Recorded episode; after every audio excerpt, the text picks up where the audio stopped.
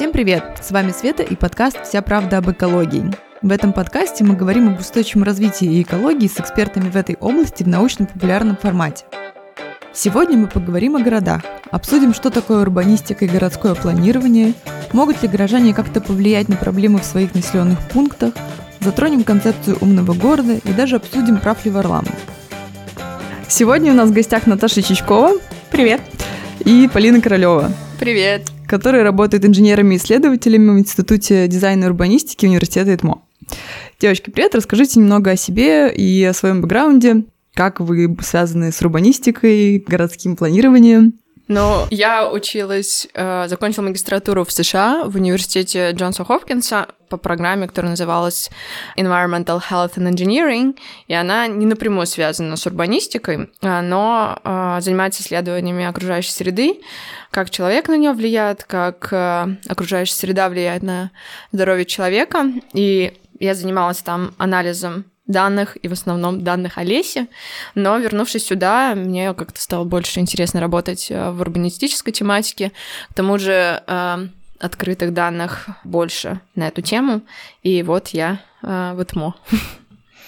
Я закончила в Австралии, в Аделаиде, University of Adelaide, магистратуру по специальности planning, я называю это urban planning, и это не совсем про урбанистику, это скорее больше связано с архитектурой, с государственными актами, с бумагами. У нас даже был предмет urban law, то есть мы изучали конкретные судебные дела, связанные именно с планированием городов и всего остального.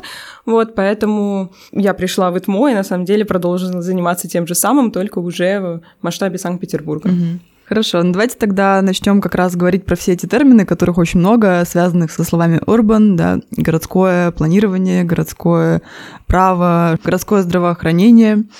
Какие вообще термины существуют? И начнем с урбанистики и городского планирования, потому что, мне кажется, это те термины, которые больше всего между собой путают. Так что это такое, да, и чем они отличаются? Начнем, наверное, с урбанистики.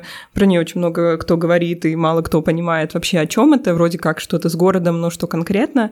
Если мы возьмем город без людей, это будет архитектура. Это то, чем занимаются архитекторы, строители и все остальные. Если мы рассмотрим просто людей без города и без всяких объектов. Это социология, психология, все социальные науки.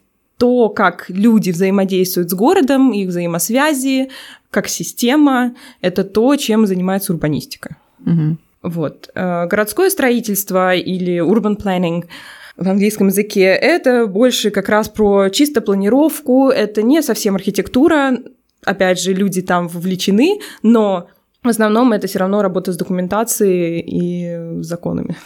А какие-то еще, может, термины есть, которые связаны с этим, которые важно знать и понимать, в чем отличие их от других урбанистики и городского планирования? Есть новое достаточно течение, которое называется Urban Health, городское здоровье. И оно скорее про то, что городская среда должна быть здоровой, то есть это такая экосистема, в которой городские жители не вредят окружающей среде, а сами городские пространства помогают жителям быть активными, счастливыми и здоровыми. И это новый тренд, до сих пор этот термин не очень внятно переведен на русский язык, но на этом сейчас большой акцент в сфере урбанистики расставлен. Угу. Мне кажется, просто об урбанистике в России говорят довольно мало, а за границей говорят все-таки больше. Как давно она вообще появилась, и в том числе в России? В России немного свой путь развития урбанистики, много. Наверное, ключевыми историческими моментами было 30-е годы, когда Сталин вообще запретил профессию городских инженеров. Это был тот момент, когда урбанистика в мире продолжила свой логичное такое эволюционное развитие, а в Советском Союзе нет. Но потом в 60-х, 80-х годах методологические семинары Щедровицкого, которые появились в Москве, насколько я знаю, туда стали приходить архитекторы, урбанисты и другие люди, и они организовали такое новое течение, уже новый взгляд советской урбанистики. И потом уже к 2000 годам такая третья волна интереса проснулась в 2008-2009 годах в современной России, и есть тренд на такое возвращение глобальной урбанистической повестки, но понятно, что у нас все равно свой контекст в России. Я могу добавить чуть-чуть. Когда мы проходили в Австралии предмет городской дизайн, и мы смотрели исторически, какие были вообще футуристические модели городов, которые придумывали люди, советские архитекторы как раз сталинских времен. Мы даже изучали их, потому что у них были такие интересные концепции, и они оставили свой след в истории, но они были расстреляны Сталиным за слишком смелые идеи. А Россия и все постсоветское пространство — это совершенно уникальное в мировом масштабе явление, как и большинство всего советского, поэтому здесь нужны свои подходы и свои оптимизации там, технологий. Угу. Давайте тогда как раз поговорим о городском планировании, да, то есть если мы говорим о различиях разных стран, городов, то вообще почему городское планирование это важно, и, может быть, сразу приведете примеры лучших каких-то кейсов городского планирования и за границей, и наших каких-то кейсов? Я бы тогда хотела начать, наверное, со своего личного примера, зачем нужно городское планирование, и почему это важно. В какой-то момент во время своего бакалавриата я ездила на программу по программе по обмену в США на полгода, и там жила, собственно, на кампусе, рядом с университетом, непосредственно близости до занятий. Мне нужно было дойти 5-10 минут. И для меня это было большое удивление, что в моей жизни появилось лишних 2-3 часа в день, потому что это то время, которое я обычно тратила на транспорт, пока жила в Санкт-Петербурге. И я даже просто... Я не представляла, что дорога действительно настолько сильно влияет на мою жизнь, и так много времени отнимает, и как много можно успеть сделать, если, собственно, просто экономить это время. И урбанистика в том числе принято решает эти проблемы, оптимизирует транспортные потоки или планирование города так, чтобы... человеку не надо было ехать из спального района в район, где его завод находится, через весь город, тратить на это очень много времени, оптимизировать время человека, делать его более счастливым, и чтобы он больше успевал, был доволен и собой, и своей жизнью. Вот. Да, это правда. Если мы скажем про какие-то определенные кейсы, да, интересные случаи того, как городское планирование помогало в развитии городов, я расскажу про Австралию. Про конкретно город, в котором я жила, у них есть одна улица с ресторанами, барами и ночными клубами. И вот раньше эти клубы заканчивались на этой улице, но улица продолжалась, и вот этот кусок дополнительный, он был слабо освещен, там продавались наркотики, была активно развита уличная проституция, и вообще был, вот начинался неблагополучный район. Как городские власти решили этот вопрос, они сделали университетский кампус на этой улице. И полностью вся вот эта преступность ушла, потому что, как ты будешь около университета, в общем, развиваться. Этот район куда-то просто переехал или как? Нет. Там, естественно, всякие законы о наркотиках и всему остальном, но нет, просто нет такого района. Скорее всего, он где-то есть, в каких-нибудь там закоулках города, но просто эта улица – это центр города, и из центра это все ушло. Плюс, например, опять же, в той же Австралии, как нас учили, если вы строите какой-то социальный район, где будет социальное жилье, понятное дело, там будут жить неблагополучные слои общества, да, малоимущие, да. Вот, малоимущие слои общества. Но вместо того, чтобы ты построил один такой район, потом построил рядом еще один такой же район, и у тебя просто развелось гетто в каком-то месте твоего города, они строят около этого района там торговый центр. То есть люди все равно будут туда ездить. То есть, любые там слои общества, эти люди, опять же, не будут чувствовать себя, как будто они на отшибе всего, и развиваться там внутри своего гетто. То есть тоже подход городского планирования. Я вот помню, ты мне еще рассказывала, что в Австралии очень-очень жесткие требования вообще к городскому планированию, что у нас подобного даже, наверное, нет, или как так происходит? Хорошо, это я расскажу. Австралию тяжело считать там полноценной страной общей, с общими законами, так как у нас есть какие-то государственные акты, у них есть государственные акты, у них есть там развитие страны на ближайшие столько-то лет. Они входят там во все экологические там, цели устойчивого развития, им близки и все остальное. И они, естественно, это все поддерживают. Но у каждого штата свои законы. То есть я рассказывала, что, например, у них даже рельсовая колея в каждом штате своя, то есть настолько они вот, ну, внедряют свои только законы. И это все уходит исходя из штата, то есть у них есть общие законы для штата, а потом каждый город, опять же, ту же Аделаиду, Сидней, Брисбен, ты не можешь считать таким полноценным городом. Он разбит на... Они все разбиты на сколько-то районов, кварталов, у которых еще и есть свои подзаконы. То есть, исходя из конкретной территории, они будут внедрять свои правила, например, там... У законы района, который живет около аэропорта, будут, естественно, совсем другие, чем там в центре города. Потому что, ну, просто из-за специфики они вводят свои какие-то ограничения, свои параметры и так далее. То есть такая жесткая децентрализация получается? Да, то есть ты все-таки вводишь такое планирование, исходя из того, где ты живешь, исходя из того, что вокруг тебя, исходя из того, что тебе необходимо. Да, например, у них там в центре города, в моем городе, если встать там на одну из улиц, ты видишь горы.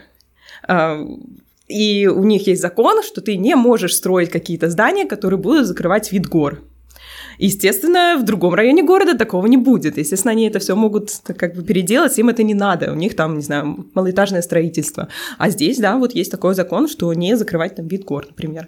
Или что если улица какая-то историческая, и там... Австралия жаркая страна, и если там нету навесов, то есть недостаточно тени, планировщик обязан предусмотреть козырьки над первым этажом, то есть чтобы люди ходили в тени. А у нас это отдельная история. Я правильно понимаю, что у нас получается все под одну гребенку, вне зависимости от района, а там под каждый реально локальный кейс подбираются свои требования и законы? Это, да, то есть там под каждый... Говорю, что вот этот район, это буквально, ну сколько, не знаю, ну 5 улиц, 6, да, может быть чуть-чуть побольше, ну в зависимости от того, сколько там людей живет на самом деле. Вот, у нас есть такое волшебное слово для меня, это правила землепользования и застройки. Есть генплан, который выражается для каждого города отдельно, там генплан по Санкт-Петербургу. Они говорят, вот эти территории... такие гигантские территории, мы хотим там этот под промышленность, а этот под жилую застройку, без каких-то конкретных там границ. Ну, границы есть, но внутри нет ничего. Потом формируется... генплан, по-моему, Российской Федерации. То есть там, да, Российской Федерации. Потом идет правила землепользования и застройки, где конкретно рисуются... что вот это будет под малоэтажное строительство, вот это вот зеленая там охраняемая зона, здесь то-то, здесь то-то. То есть это такое, ну, самое главное, правило землепользования и застройки, это основной документ у нас в Питере, например. А кто его создает и как это решается? Сейчас скажу, он не так часто обновляется. Хотя вот последнее обновление было всего там через год, правительство Санкт-Петербурга его заказывает, по-моему, какому-то институту или университету, я точно не помню. То есть какая-то подрядная организация? Да, ну какой-то университет, они там смотрят, да, вот здесь лучше то-то, опять же, исходя из генплана, то есть вот тут-то надо вот так-то сделать, вот тут-то надо так-то сделать. К вопросу о том, как общество может влиять именно на эти правила землепользования и застройки, то есть они публикуются, они в открытом доступе, ты можешь туда зайти, если ты видишь, что около твоего дома парк, а на следующий год его сделали как промзону, ты можешь собрать там людей и может, пройдя там суды и так далее, может измениться назначение этой территории обратно на парк, например. Соответственно, там ничего строить нельзя. В чем проблема дальше идет? У правила землепользования и застройки это не только карта с участками, это еще и параметры разрешенного строительства. То есть, например, там, не знаю, выйти за границу участка можно при таких-то случаях на столько-то, столько-то, столько-то.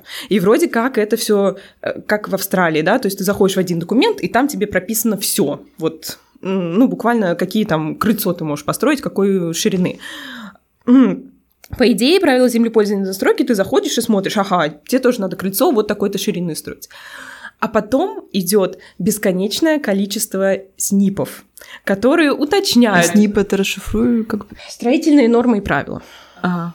Вот. Идет бесконечные вот эти снипы, которые для каждой территории, там, для малоэтажной застройки одни, для многоэтажной застройки другие. Ты должен лезть в эти снипы бесконечные, и если по ЗЗ, правила централизованной застройки, должны по закону публиковаться хотя бы в виде PDF, кстати, PDF нечитаемый, если что, вопросы о цифровизации. То есть они сканированные, да? Просто картинки, да. И самое интересное, это, конечно, карты, потому что СНИПы это, по ЗЗ это именно карты города с зонами, а это просто, вот, как это сказать, такие полосочки карт, отсканированные, но я потом покажу, если интересно, можете зайти тоже по ЗЗ, то есть это даже не вот так карта с зонами, а это такая карта, разбитая на полосочки. То есть это не оцифрованные, по сути, картинки, да, которые ты даже не можешь никак использовать, понятно. Кто-то этим занимается, под заказ городских властей, можно это посмотреть на Эргисе, там есть территориальные зоны. То есть ты заходишь, и ты видишь территориальную зону, но ты не видишь никаких параметров, которые регулируют ее. То есть ты видишь, там, это зона малой жилой застройки, ты идешь по ЗЗ, ищешь там описание этой зоны и читаешь, что там должно быть.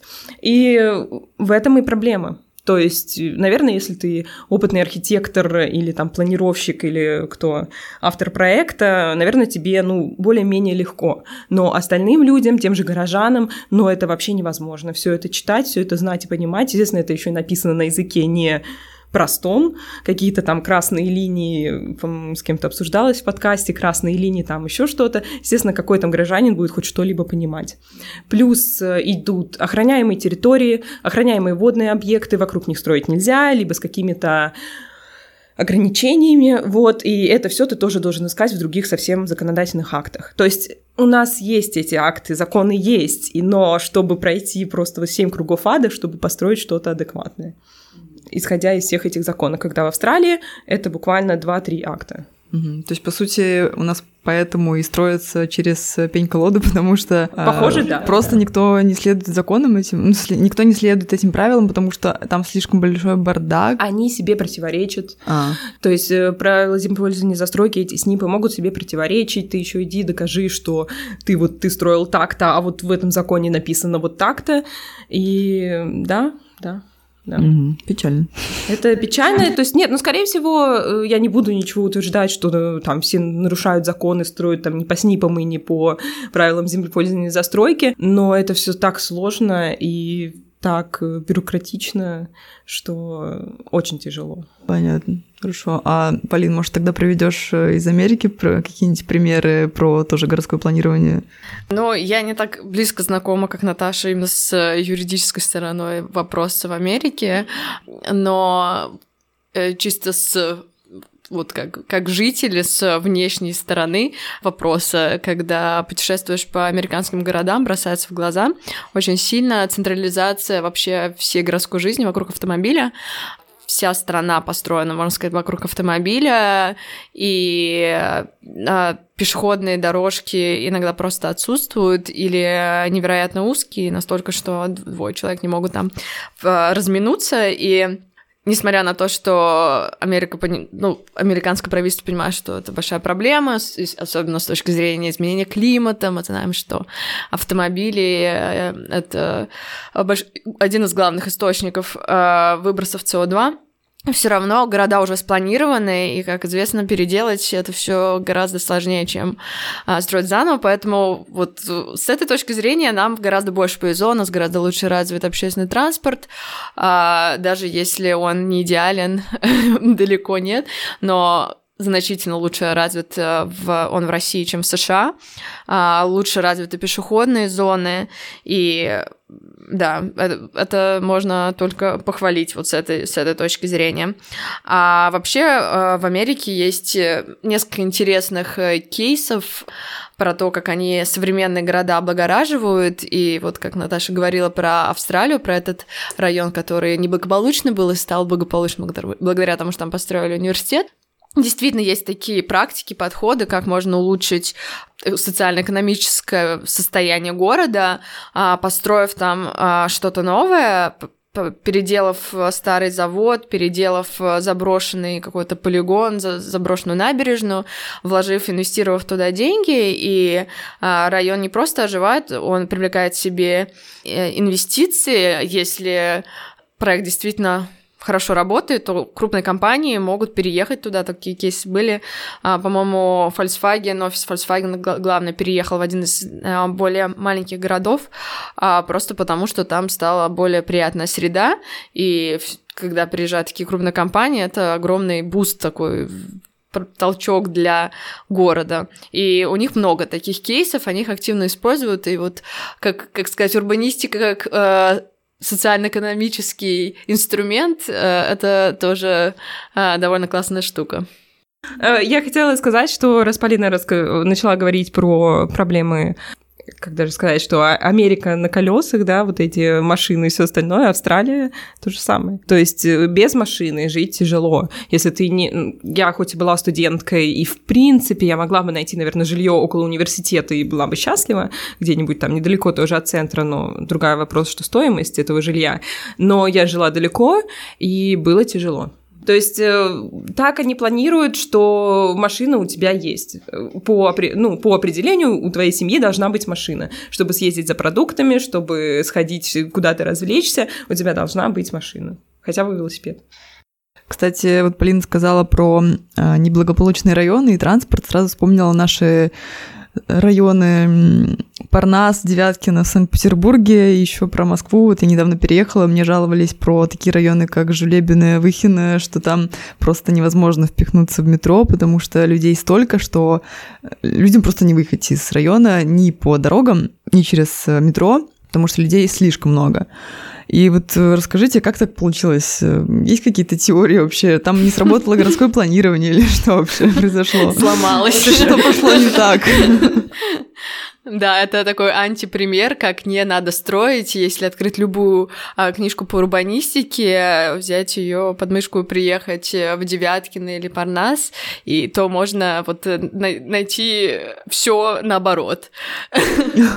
Но как это произошло, это болезненный сложный вопрос, потому что тут тоже все опирается и в законы, и во взаимодействие власти и девелоперов. У девелоперов, понятно, свой интерес, ну и горожан в том числе, которые готовы покупать жилье в таких районах, если бы они не хотели там покупать жилье. Такой бы застройки не было. Это экономически доступно для молодых семей, вообще доступно, и люди продолжают покупать, и кому-то даже нравится там, собственно, жить. Поэтому...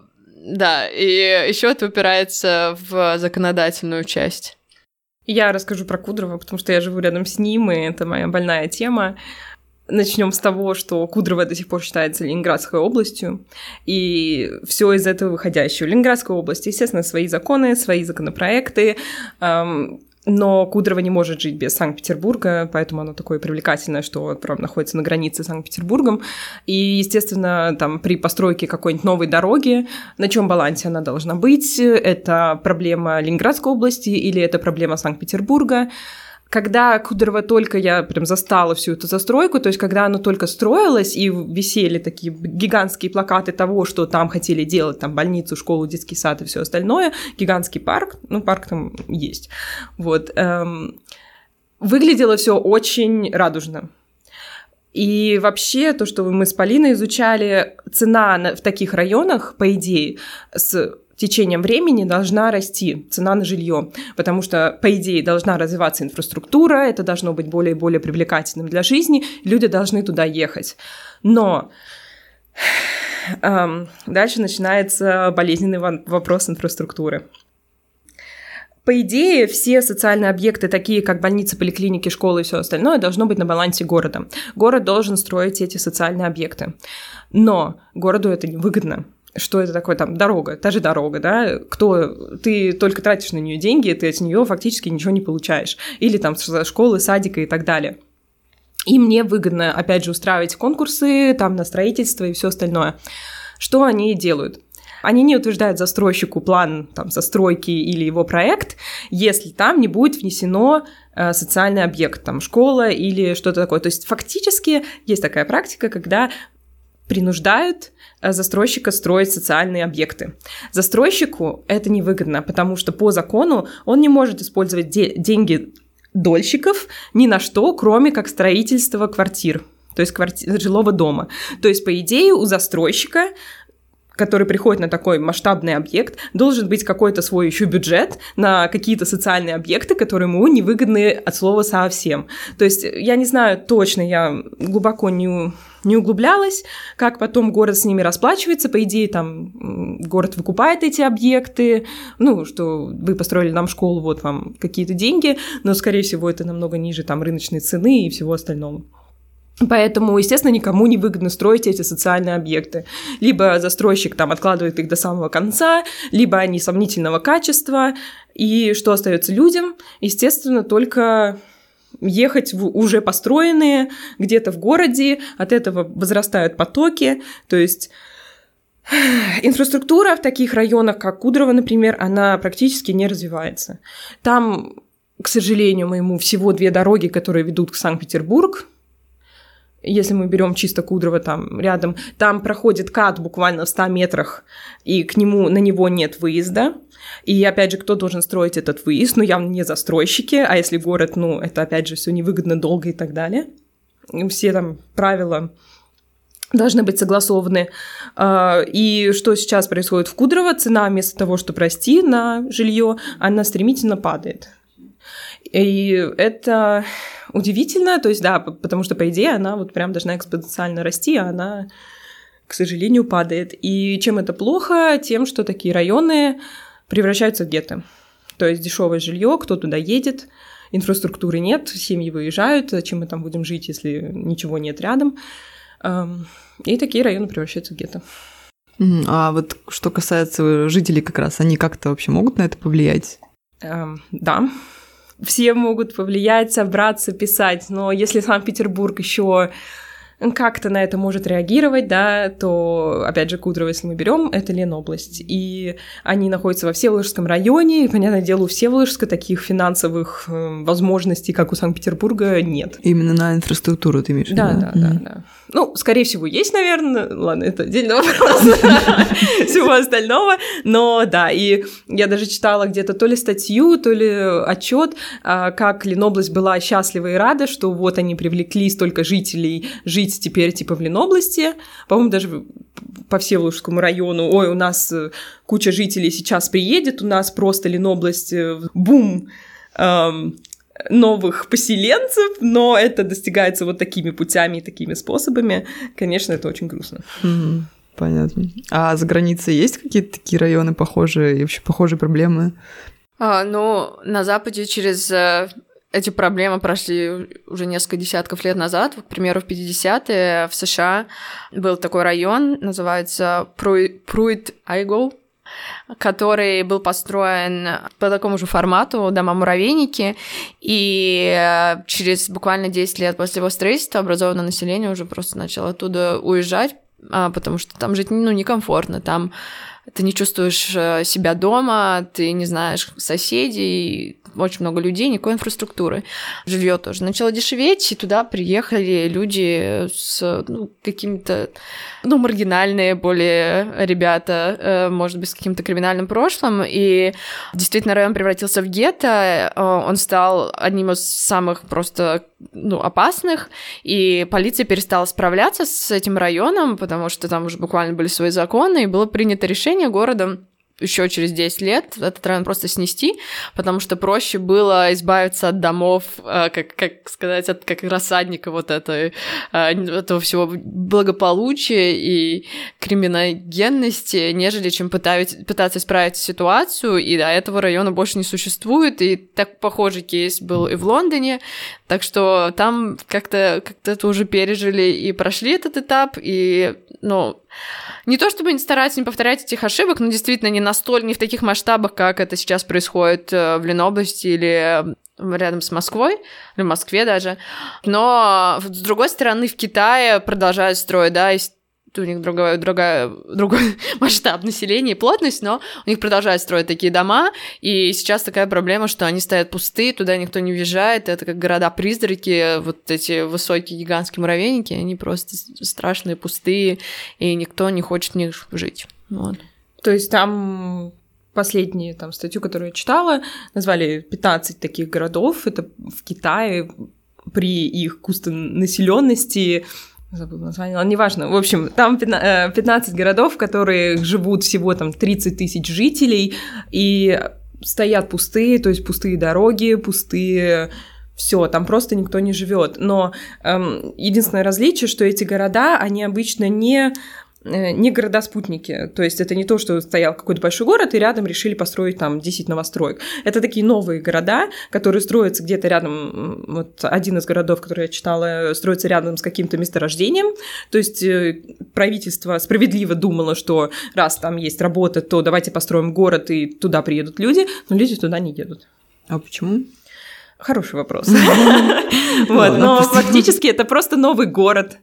Опять же, вопрос про инфраструктуру, да, про рабочие места, да, хорошо, может, кто-то будет там работать на предприятиях, но это же, не едут. Это проблема моногородов, которые есть и в России в том числе, да, такой известный кейс, когда в Советском Союзе начали возводить города вокруг месторождений, вокруг предприятий, и строились города типовые, это вообще поразительно, что в сотни километров друг от друга могут находиться абсолютно идентичные дома с этими хрущевками, которые организованы одинаково, вот есть предприятия, вот есть дома, в которых люди спят, вот есть Ленин, вот есть Дом культуры, где люди развлекаются, и, в принципе, все, да, этом город заканчивается, и действительно, когда есть работа и работают предприятия, понятно, зачем люди сюда едут, люди едут за деньгами, за работой, а когда предприятие закрывается, там вот кроме этого несчастного Ленина ничего больше не остается, и, естественно, отток людей, в России моногородов больше 300 штук,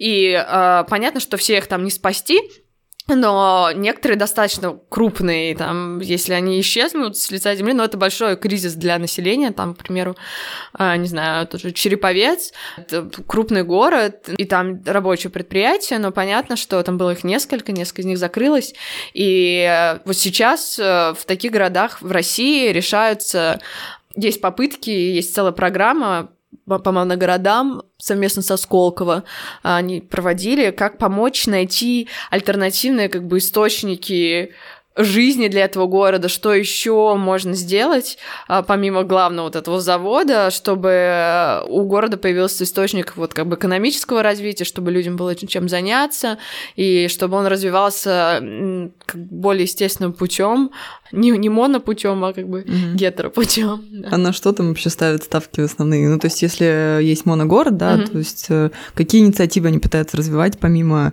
какого-нибудь предприятия, которое является градообразующим в этом городе? В основном это какие-то творческие индустрии, все-таки 21 век, и понятно, что строить еще один завод на месте закрывшегося старого так уже работы не будет, то есть это средний, малый бизнес, частное предпринимательство, какие-то культурные объекты, чтобы типы деятельности были максимально разнообразны, потому что это делает экономическую модель города более устойчивой, нежели когда зависит от одного предприятия, которое если закроется, то все сразу потеряют работу, а так, если люди заняты в разных местах, то и город как-то может гораздо стабильнее развиваться. Немного я хотела внести быстренько позитива, что я считаю, что там спасти Кудрово еще реально. То есть, Парнас, если... Девяткино. Проблема в том, что я живу рядом с Кудрово, и это прям моя больная тема, потому что, опять же, вот этот муравейник, он влияет на меня отчасти, на нашу небольшую деревню, в которой мы живем прям рядом с Кудрово, потому что поток машин, он увеличился там в разы просто мимо нашей деревни, которые ездят. И поэтому, да, это влияет и на меня отчасти, и... Его еще можно спасти, тот же выезд на кольцевую автодорогу, постройка дорог. Я не совсем уверена, что просто передача Кудрово Санкт-Петербургу, и уже там, если Кудрово будет под юрисдикцией Санкт-Петербурга, это прям кардинально что-то должно поменять, но, возможно, это не будет лишним из-за вот этих всех бюрократических проволочек между областью и городом. Вот, поэтому... нужно работать и нужно развивать там инфраструктуру, пока не стало слишком поздно.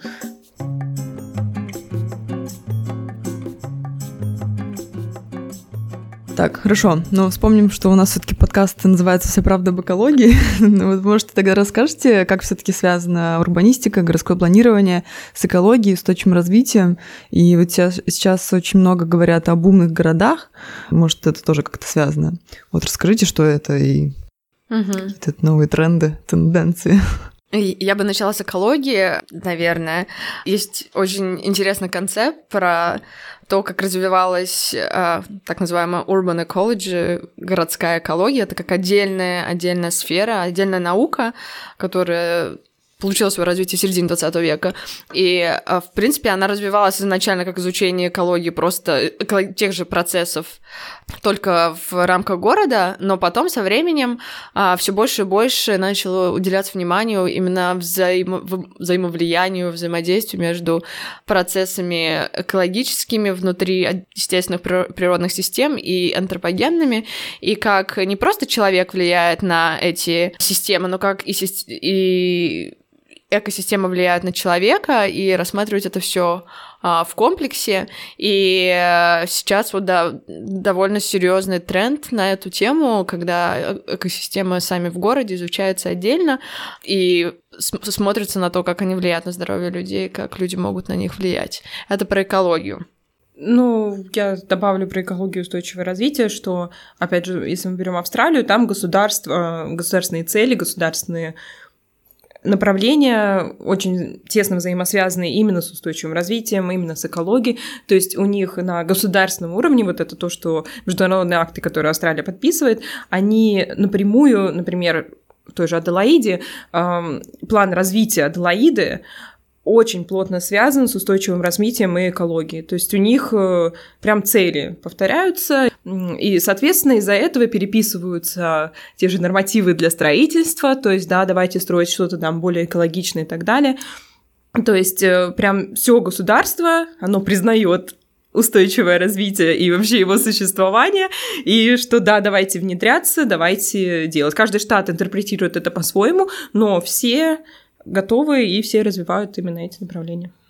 Да, и вот эти отдельные понятия, концепции, как зеленый город, да, есть умный город и устойчивый город.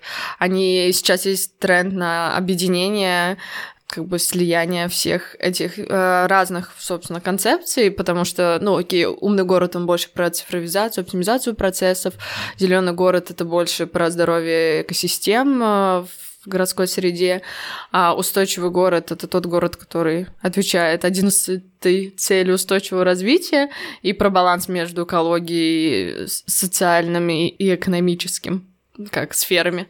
Но сейчас даже на примере развитых стран уже происходит сближение вот этих парадигм, то, что умный город становится инструментом для достижения цели устойчивого развития.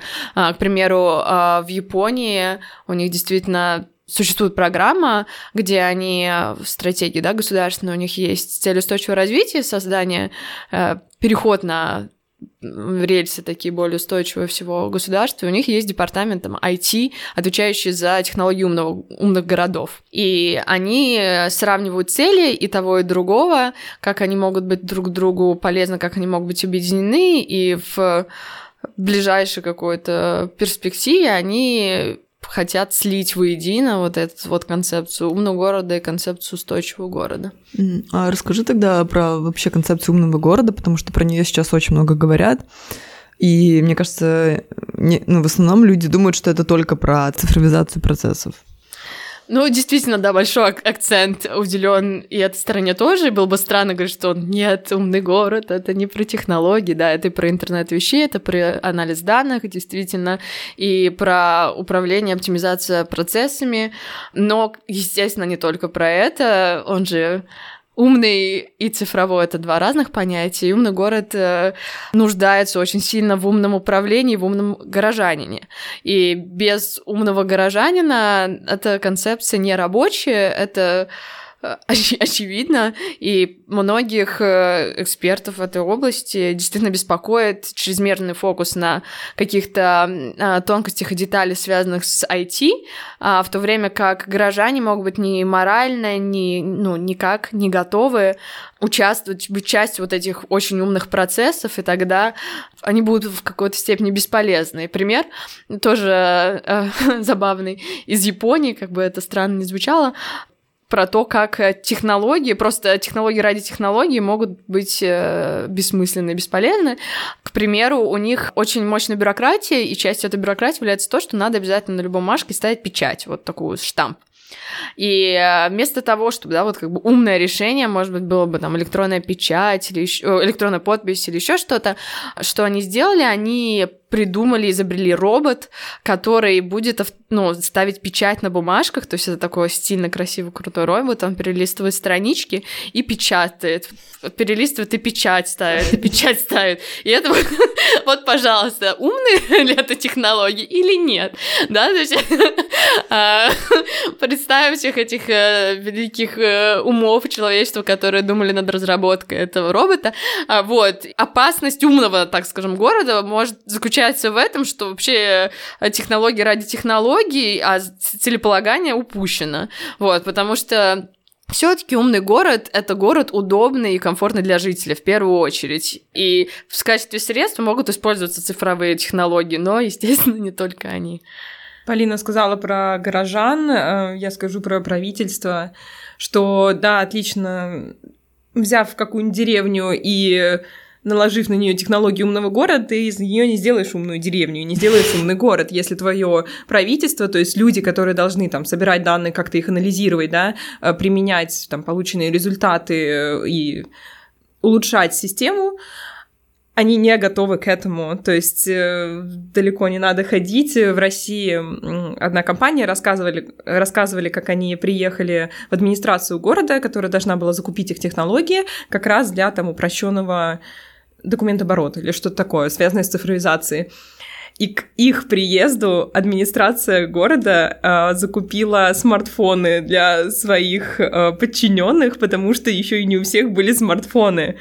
То есть это такой пример о том, что да даже не горожане, сами правительство не готово некоторое к вообще вот такой цифровизации.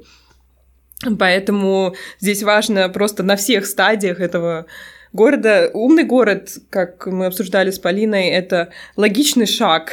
То есть это...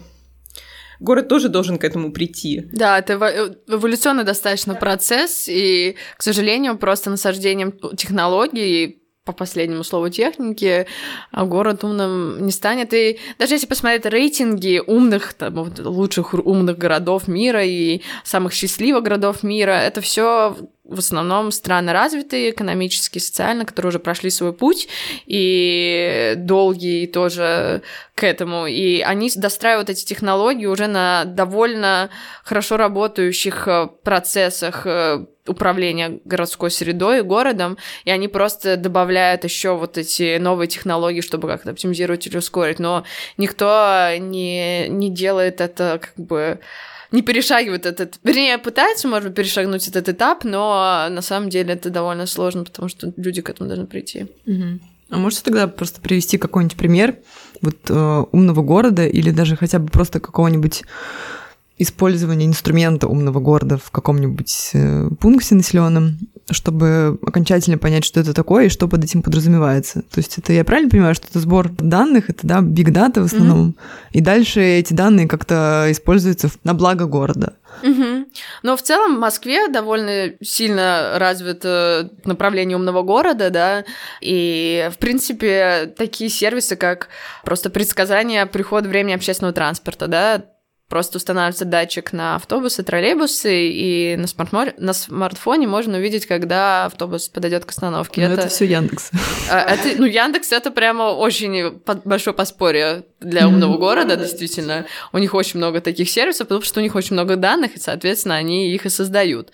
Другим примером умного города Барселона считается, скажем, датчики на светофоры, да, когда они не просто установлены какое-то время, стандартный, неважно какая ситуация с трафиком, он будет выключаться и включаться вот по режиму.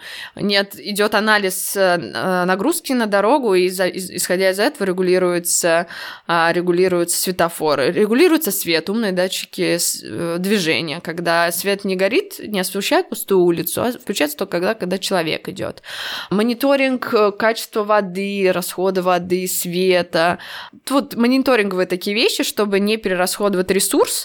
Кстати, как это вот тоже связано с устойчивым развитием, да, то есть эти решения помогают не тратить ресурс, где его можно, собственно, сэкономить, и это очень-очень полезные штуки, и даже благодаря тем же самым Яндекс.Картам, которые показывают пробки, мы более оптимально перемещаемся по городу и не поедем, надеюсь, не поедем туда, где красная пробка, и не будем добавлять туда лишнюю машину, и постараемся объехать. Вот. Да, это основные, наверное, вещи. А, мусорки умные, есть очень прикольный кейс в Сеуле, не только там, но там интересно было проведено исследование, у них очень много было мусора в Корее на улицах, и не успевали убирать, собственно, почему-то вот валялось, не справлялся город, и они установили датчики заполняемости мусора внутри баков, и которые оповещали мусорособирательную службу о том, что надо убирать бак. И то есть это позволяло оптимизировать и маршруты. Машина не приезжала к пустым бакам, а приезжала к тем, которые заполнены вовремя. И это помогло сократить буквально за год количество мусора на улицах на 30%. То есть это очень много, просто путем собирания, вывоза мусора вовремя. И это, я думаю, это самое мощное благо, которое могут дать такие технологии, потому что человек не может за всем уследить, а с помощью этих вещей можно. И также умные технологии используются для урбанистики, для как-то анализа городских процессов, да, для планирования городского, к примеру. Активно используются данные социальных сетей, чтобы выявить, какие зоны являются популярными, да, и как-то оценить потоки людей. И если люди и так, там, скажем, здесь собираются часто, их много, люди определенного возраста, скорее всего, эту территорию стоит как-то благоустроить, развить, а не пытаться построить какую-то шикарную улицу там, где потоки людей низкие. Я вспомнила по поводу еще урбанистики. Слышала про кейсы в Санкт-Петербурге, про Карповку, например. Не знаю, насколько это хороший пример. Что сейчас там происходит благоустройство территорий, пытаются как-то обустроить берега реки Карповки и сделать пространство для людей. И, может быть, еще какие-то у вас есть примеры инициатив урбанистических, умного города именно в России? Какие-то удачные или, наоборот, не очень удачные приведете? Я была на нескольких встречах как раз по поводу Карповки. Они все в Кабель-Порте проходят. Waterfront их организовывал и, может быть, организует до сих пор. И в принципе, в Питере, да, это движение довольно активно, здорово видеть людей, сейчас обсуждающих и Карповку, и Тучков-Буянс, естественно, это большая тема, здесь это как наш парк, который должен стать вторым зарядьем только в Санкт-Петербурге, да, слышала, и организовывались общественные слушания, организовывались экспертные столы круглые на тему, каким должен быть парк, и это, конечно, большой прорыв, такого не было еще, когда именно привлекаются эксперты и люди для обсуждения общественного пространства городского. Вот, но есть эта тенденция, и архитектурные бюро занимаются исследованием сейчас MLA+, к примеру, это питерский, в Питерске занимается как раз и исследованием водных пространств, у них опубликовано, кстати, бесплатно, онлайн доступно исследование водных пространств Санкт-Петербурга, есть какие-то городские инициативы, кстати, есть 100 городских лидеров от ОСИ, которые помогают гражданскому вовлечению в создание каких-то городских проектов, в основном в регионах они фокусируются, и тоже можно подать заявку, если есть какая-то идея по благоустройству, большому, маленькому, и они прорабатывают, если проходишь конкурс, прорабатывают с тобой с группой проект и помогают довести его до реализации. Разные проекты от там, ВЭБ РФ и Дом РФ, то есть это сверху, которые идут на благоустройство в российских городах, опять же, как я говорила, моногородах. Ну, я думаю, мы, наверное, тогда скинем все эти ссылки, потому что так на слух плохо снимается. Конечно. Да. То есть, по сути, есть реально какие-то большие, ну, небольшие, есть проекты, есть инициативы проекты для именно горожан, они могут подать заявки, да, действительно. Да. А есть и какие-то гражданские инициативы, к примеру, вот в Нижнем Новгороде есть проект «Огород» и Институт развития городской среды, которые вот просто местные архитекторы создали институт, который занимается урбанистикой и просветительской какой-то деятельностью. Есть «Новая земля», ребята, которые вышли со «Стрелки», с КБ «Стрелка» занимается благоустройством всея Руси, и городские проекты, тоже гражданская такая инициатива Варламова и Каца. Вот, то есть довольно много, я еще много не назвала, локальных, и здорово видеть, что это становится актуальным. То есть большой, мне кажется, проблема в России была то, что было отсутствие участия горожан, вовлечения в городские проекты, отсутствие ощущения того, что ты можешь что-то поменять, а сверху очень-очень долго будет перестраиваться городская среда. И очень важно быть вовлеченным и заинтересованным. Мне вспомнился один пример, когда мы пару месяцев назад гуляли с Кейсом Донкерсом, это голландский архитектор, урбанист, который помог ревитализировать Эйденховен и сделать его таким современным городом. И мы гуляли по Санкт-Петербургу и исследовали его с точки зрения потенциала, какие территории можно развить. И были в районе Красного треугольника, это завод такой, очень атмосферное место, я бы сказала. Эти красно-кирпичные здания, ужасный раздолбанный асфальт, выглядит ужасно. Там снимали какое-то, по-моему, битва за Сталинград, что, ну, короче, вот что-то такое. Там снимали, и, то есть там прям плохо. Но мы пришли с группой туда, и Кейс был в таком восторге, он видит этот потенциал и говорит, да, это все можно переделать. Мы такие, ну, вот мы находимся там чуть ли не знаю, крысы бегают вокруг. И он думал, как же можно, огромная такая территория. И он говорит, ну, смотрите, и мимо нас проходят музыканты. Какие-то, ну, там арендуются какие-то помещения для репетиций, понятно, там можно шуметь, там никаких ограничений. И он так, вот вы видите, вы же слышите музыку. Вот для меня эта музыка, это как бы сигнал о том, что сигнал жизни. Если здесь играет музыка, тут все будет хорошо. Вы не представляете, что же можно сделать? Спрашивают, что можно сделать? А что можно сделать? Музыканты могут летом, когда будет потеплее, достать какие-то, не знаю, стулья, столы и устроить бесплатный концерт, пригласить туда людей. Люди придут, приедут какие-нибудь фудкорты с кофе, с едой, и вот, пожалуйста, на пустом месте будут организованы мероприятия. Люди посмотрят на эту территорию, люди поймут, что тут есть жизнь, тут хорошо, тут весело, и они будут приходить еще. Именно так меняется общественное пространство, потому что когда туда придут еще несколько музыкантов, еще несколько ребят, которые захотят открыть свой фудкорт, еще несколько ребят, которые хотят там снять, не знаю, комнату, там офис, туда придут и инвестиции в итоге. Вот, и на такой оптимистичной ноте. Ну, я чуть-чуть еще добавлю про важность работы горожан. И в Питере есть проект «Красивый Петербург», где ты можешь пожаловаться и написать там жалобу и все остальное, сфотографировать граффити у себя на стене дома и отправить, и это действительно работает. Проверено на себе, я отправляла светофор, был очень маленький, очень быстро сменял зеленый и красный, и, соответственно, там собиралась пробка по утрам, особенно, когда большие потоки. Красивый Петербург решил эту задачу, то есть мне пришло и сообщение там из ГИБДД, что да, мы там проведем проверку, и проверку, правда, провели, и светофор работает сейчас намного дольше. То есть Красивый Петербург, по-моему, в Москве есть «Помощник Москвы» или какое-то такое еще приложение, которое также ты можешь там, не знаю, сфотографировать какие-то нарушения, отправить. Говорят, еще «Активный гражданин» есть. Да, и очень важно людям начать этим пользоваться. Осознанность очень важна. я, и приехав там из Австралии, я это тоже понимаю. И про Австралию просто кейс, вот как Полина говорила, что можно и там из ничего тоже сделать, да, привлечь инвестиции.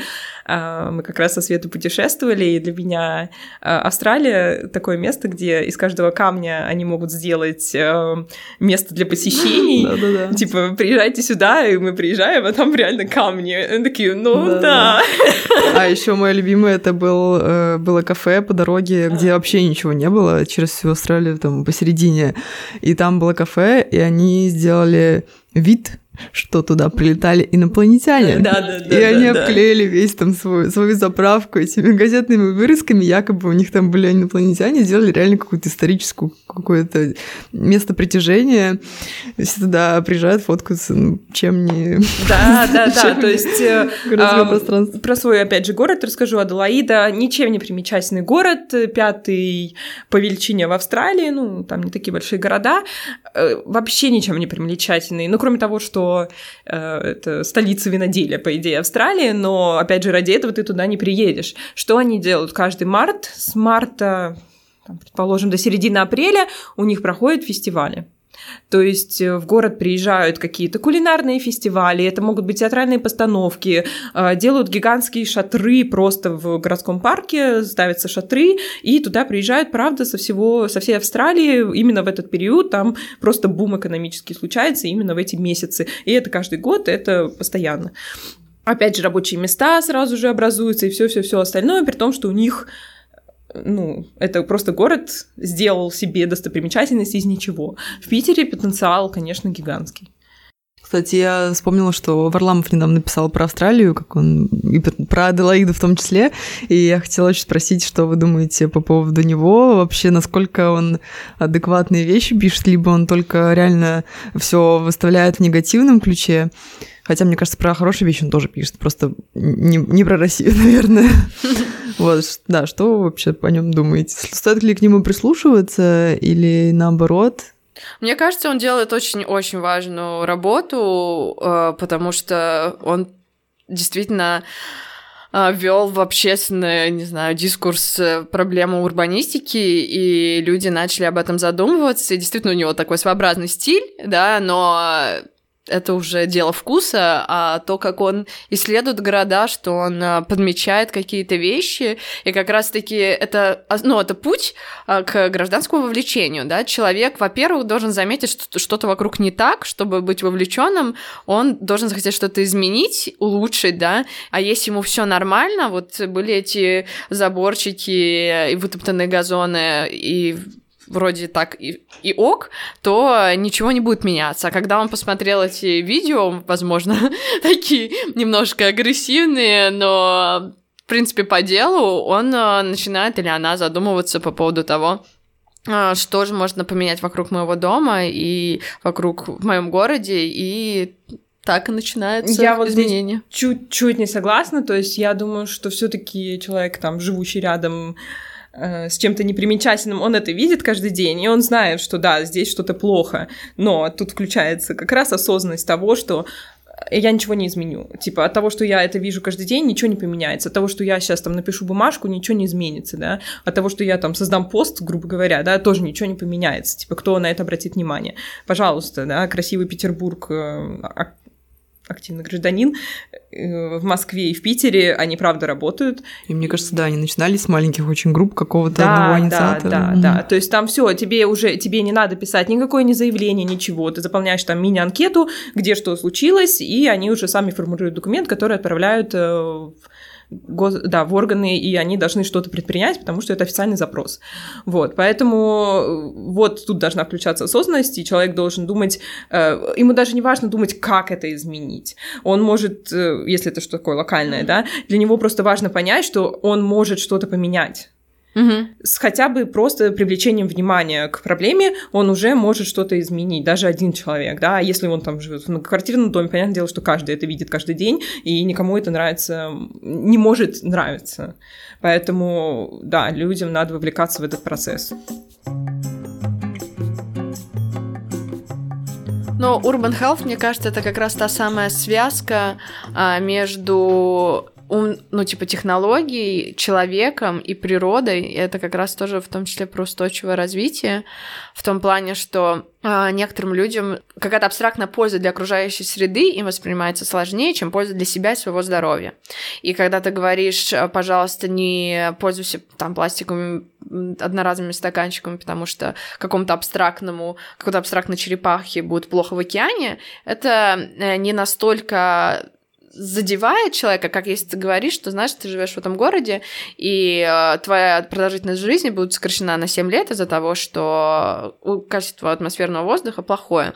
И смотреть на проблему с этого угла помогает делать человека более вовлеченным и осознанным, и поведение его более устойчивым в том числе, потому что Urban Health не может быть без устойчивости никак внедрено. Вот. И всякие крутые штуки делаются, технологичные серии, и технологичные просто урбанистически, как грамотное планирование улиц, и которое мотивирует человека больше ходить пешком, нежели там пользоваться машиной, или больше ездить на общественном транспорте, нежели пользоваться машиной, опять же, там, велосипедизация, Urban Health напрямую, да, связано, конечно.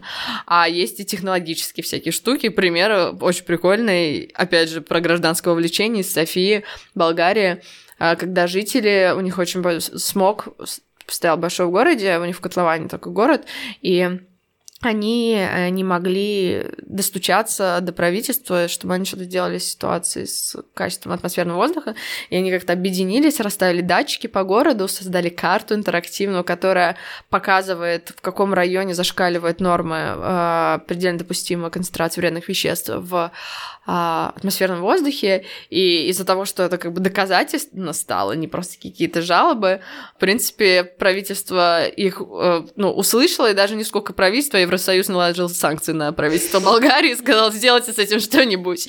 Это пример, как люди могут действительно высказаться, и пример того, что такое Urban Health и Smart City, и Urban Health, и все это вот вместе.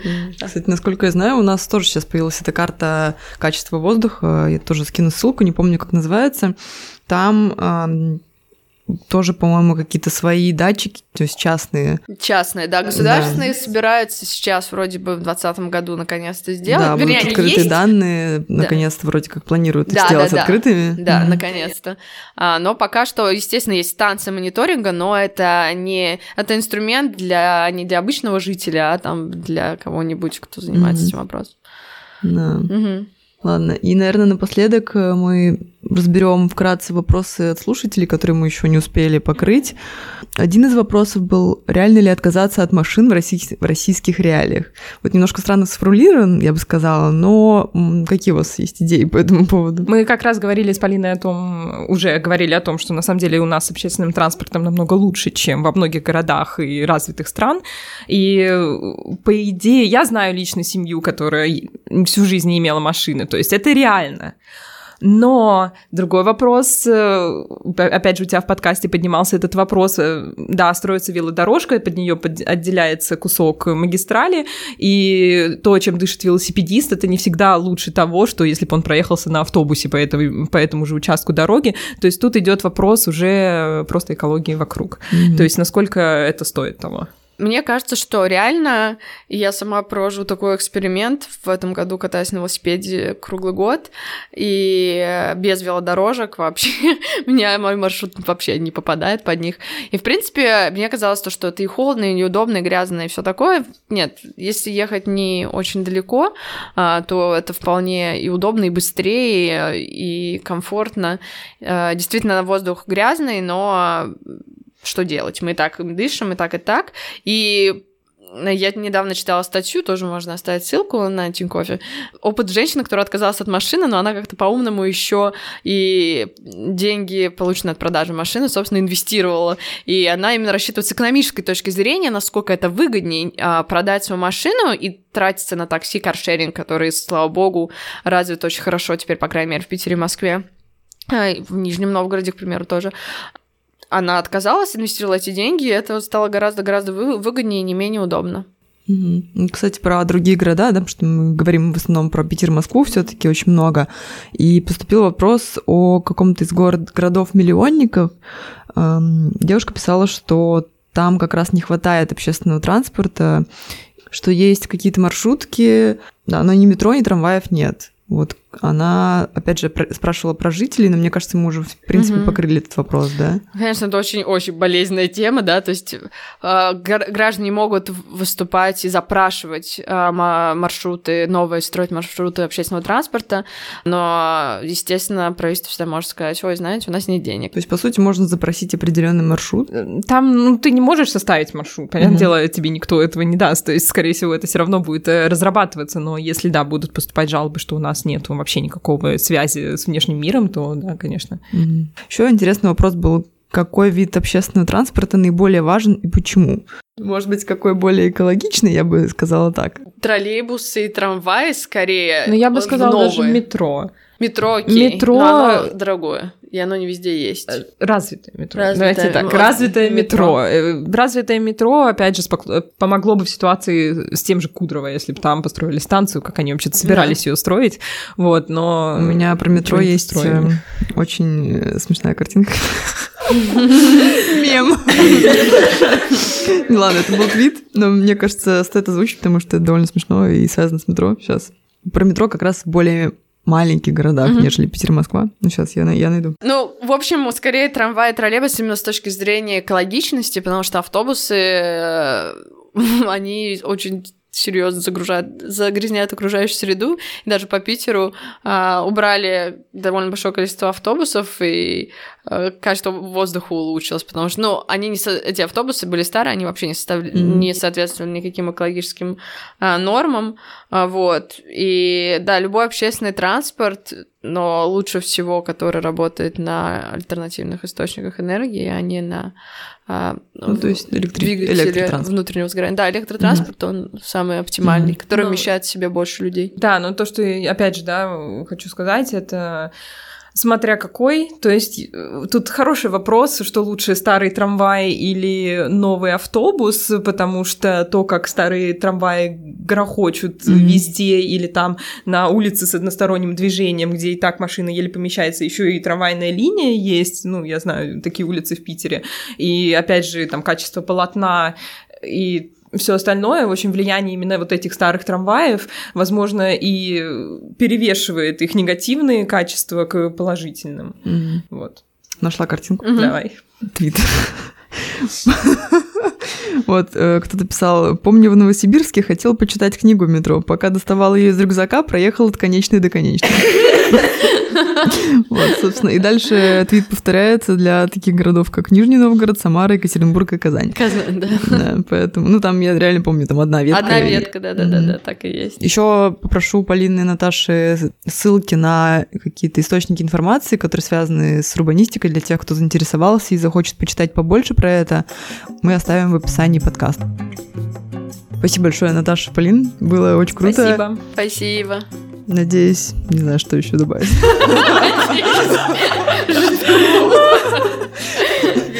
Надеюсь, наши горожане станут более активными после этого подкаста и поверят все-таки в позитивные вещи, в позитивные изменения. Всем большое спасибо, что слушаете наш подкаст. Подписывайтесь на нас на удобных для вас платформах, оставляйте ваши отзывы и комментарии, а также следите за новостями о следующих выпусках, чтобы узнавать о темах и задавать интересующие вас вопросы. Оставайтесь с нами и всем отличного дня!